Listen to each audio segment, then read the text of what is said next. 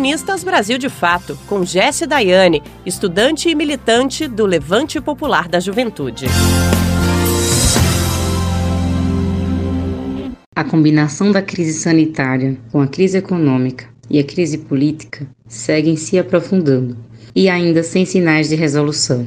A queda de braço entre os representantes da burguesia ganha intensidade nas últimas semanas com a saída de Moro e a acusação de que Bolsonaro vem tentando intervir na Polícia Federal para cobertar os crimes da família. Enquanto isso, o número de mortes por Covid-19 cresce aceleradamente e a população tem dificuldades para acessar o auxílio emergencial. A sensação é de estarmos caminhando para o abismo e na chuva. Mas afinal, o que de fato está acontecendo? E nós, esquerda brasileira, jogamos de que lado?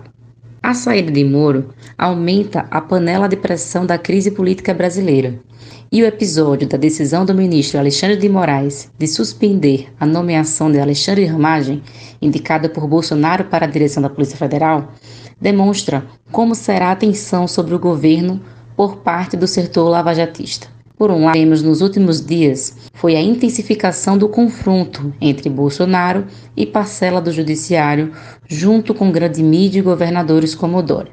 Por outro, assistimos o rearranjo político de Bolsonaro com o Centrão, com o objetivo de consolidar uma base no Congresso Nacional e evitar a abertura do processo de impeachment. Através desse movimento, Bolsonaro busca frear o isolamento institucional que crescia com as contradições geradas pela pandemia, assim como concentra mais poder em sua figura. Portanto, é importante observar que com esse passo, Bolsonaro faz aposta de alto risco, pois parte da sua base se desloca por conta do seu acordo com o Centrão e com a saída de Moro. A pesquisa realizada pela consultoria Atlas Político, pela primeira vez, aparece com maioria favorável ao impeachment, 54%, e a aprovação de Moro cresce ao sair do governo, 57%.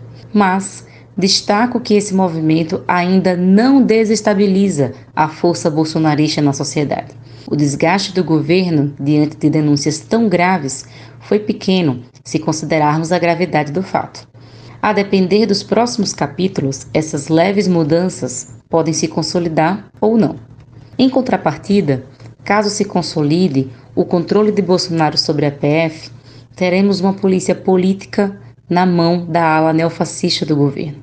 E nesse sentido, Bolsonaro avança em uma direção extremamente perigosa para nós considerando que parte importante da sua base é armada, está enraizada nas polícias militares, tem incidência na base do Exército, além da aliança com o alto comando das Forças Armadas que compõem o governo. A pergunta que todo mundo se faz é: por que, diante de tantas denúncias e conflitos, o Bolsonaro não cai? A resposta que podemos dar no dia de hoje é que, mesmo diante do inegável desgaste, Bolsonaro segue mantendo uma base estável na sociedade. O que não temos elementos para responder ainda é se esse conflito terá a capacidade de ampliar o desgaste a tal ponto que resulte numa perda considerável de base na sociedade, capaz de derrotar Bolsonaro enquanto liderança da ala neofascista. Outro fator que deve ser considerado no desenrolar desta crise é o impacto do agravamento da crise sanitária. Neste momento, o Brasil bate novo recorde de mortes por Covid-19, com 474 óbitos em 24 horas. Chegamos a 5.104 mortes, ultrapassando o número total de mortes por Covid-19 na China. E diante dessa notícia trágica, Bolsonaro respondeu: e daí? Como se o presidente do país não tivesse responsabilidade com a vida do povo ou como se não tivesse o que fazer. Nós sabemos que há sim o que fazer. E há uma decisão política por parte do governo de conduzir a epidemia de forma genocida.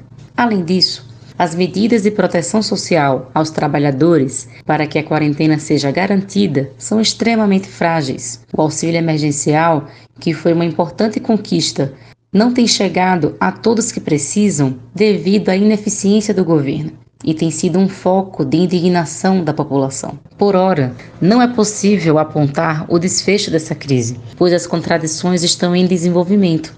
Mas é possível afirmar que para Bolsonaro consolidar uma base popular diante dessa crise, será necessário fazer gestos econômicos. Ele não segura essa base exclusivamente com aberrações ideológicas. Sem mudança na política econômica, essa consolidação é improvável. E, caso a perda de base social se consolide, o caminho do autoritarismo está sendo construído a largo passo. Também é possível afirmar que a quebra de braço entre representantes da burguesia para conduzir a implementação do programa ultraliberal é o elemento dinamizador da luta de classes. Nesse momento, são eles que protagonizam a iniciativa política. A esquerda segue na defensiva.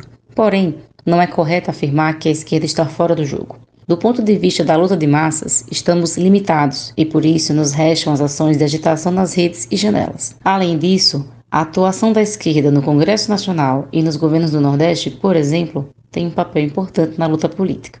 Na disputa do auxílio emergencial, a esquerda foi fundamental para conseguir aumentar o valor de 200 reais, que era a proposta do governo, para de 600 a 1.200 reais.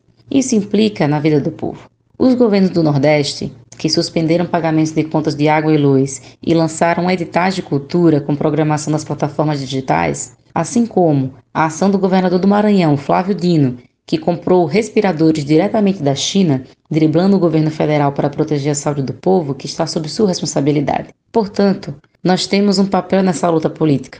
Devemos exercê-lo de forma a acumular força própria para a esquerda e, ao mesmo tempo, desgastar, isolar e derrotar o neofascismo. As ações de solidariedade vão consolidando nossos laços com o povo, enquanto a unidade da esquerda amplia a capacidade de apresentar nosso programa e obter algumas vitórias em torno dele, a exemplo da plataforma emergencial elaborada pelas frentes Brasil Popular e Povo Sem Medo. Além destas, também está em curso a campanha pela taxação das grandes fortunas. Por fim, não podemos vacilar na posição de construir o máximo de amplitude para derrotar o neofascismo. Fora Bolsonaro. Você ouviu Jesse Daiane, estudante e militante do Levante Popular da Juventude.